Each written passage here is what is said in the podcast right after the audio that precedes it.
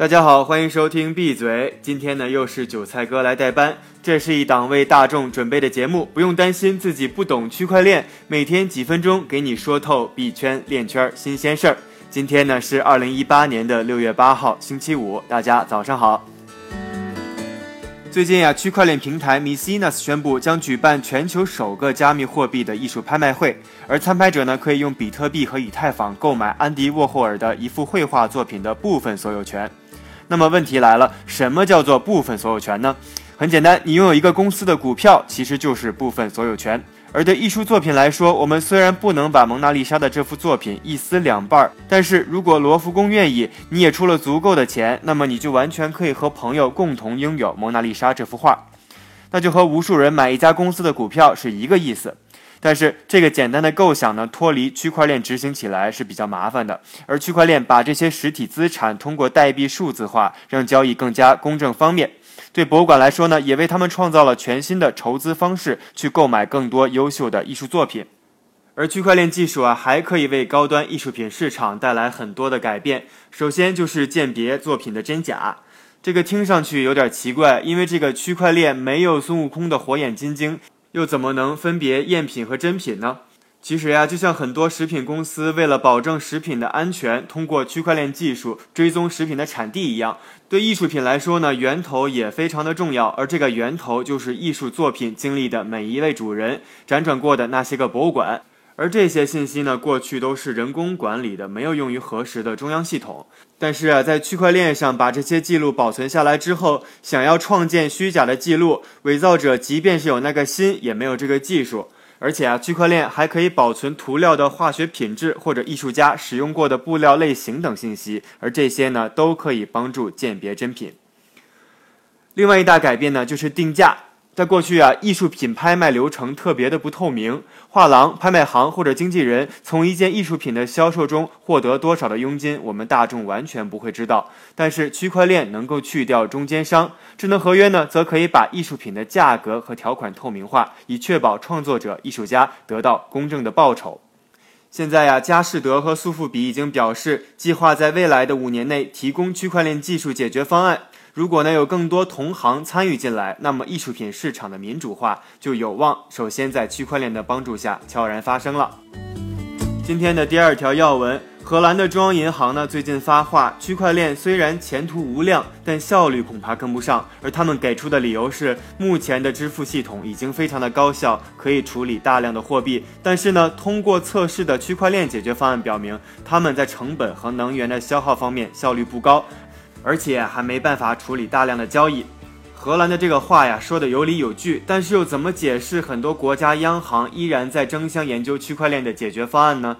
因为要知道啊，区块链是效率和安全之间的权衡，你要有安全，效率就会降低。但是区块链究竟为什么效率低呢？首先一大问题就是它实在是太耗能了。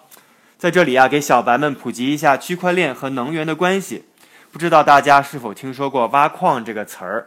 在比特币的世界里啊，挖矿就是用计算器去处理复杂的数学问题。一般呀，很多计算机同时竞争，首先获得结果的会得到作为奖励的比特币，而这个数学问题的难度还会不断增加。也就是说呢，需要消耗的运算能力也在不断增加。可想而知，越多人投入挖矿，难度增加，挖矿整体需要消耗的能量也在不断上升。根据去年十一月来自 DG Economist 的数据，如果把比特币看作一个国家，那么比特币这个国家的用电量和摩纳哥差不多，在全球耗能榜上超过了一百五十九个国家，排名第六十一位。一旦按照现在这个速度发展下去，到了二零二零年，比特币就会消耗掉全世界所有的电力。不过呀，并不是说未来两年比特币或者区块链就会继续以这样的费电程度存活下去。我们前几天啊说到了一个概念，就是公链上的共识机制。POW 是目前区块链上最流行，但是也最耗能源的一种共识形式。为了提高区块链网络的效率，很多公司正在开发其他能源消耗更少的技术。另外，也有公司在做反向推理，准备从网络端下手。比如说，以太坊正在研究权益证明的解决方案。理想情况下，这个新的解决方案不再需要经过一个能源密集型的消耗过程，不仅可以提高效率，同时还可以进一步的降低能耗。说完了今天的两条要闻，下面呢，韭菜哥再来给大家播放一组快讯。第一条快讯：作为全球最大的虚拟货币开采公司，比特大陆正在悄悄为首次公开发行 IPO 做准备，而有分析预计，比特大陆的价值很有可能会破纪录。第二条快讯：瑞士银行伦茨堡刚刚成为瑞士首家向区块链和加密货币公司提供商业账户的银行。第三条快讯：中国的软件公司金山云刚刚发布了基于区块链的游戏 Project X。他们表示，Project X 可承载金山游戏在区块链领域的延伸。第四条快讯：泰国的央行目前正在关注区块链技术在银行间结算和结算系统中的应用。其中啊，一个名为叫 Instana 的项目，旨在创建银行自己基于区块链的加密货币，从而使银行间的交易快捷又便宜。第五条快讯：咱们中国高考刚刚进入第二天，而远在欧洲的荷兰也在上月结束的高考中啊，出了五道和比特币有关的计算题。想不想考验一把自己的数学功力呢？在创业美国的微信号回复关键词“高考”，你就能看到荷兰的比特币考题；回复“作弊”，你就能看到答案了。最后一条快讯，给大家透露一下一加的行踪。之所以啊这几天都是韭菜我在带班，是因为一加去参加了一个叫做“世界区块链大会三点钟新加坡峰会”的会议。这次会议也邀请了包括一加在内的不少行业领军人物、专家学者、技术极客共同参与。相信一加自己也会收获满满的回来，给我们带来更多圈内的一手消息。最后再给大家来播报一下今天的币价走势。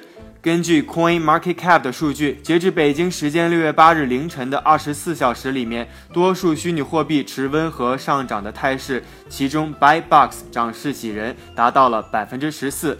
而这个公司呢，号称是全球首款数字货币智能交易平台，而且还首次将 AI 技术引入了数字资产的交易过程。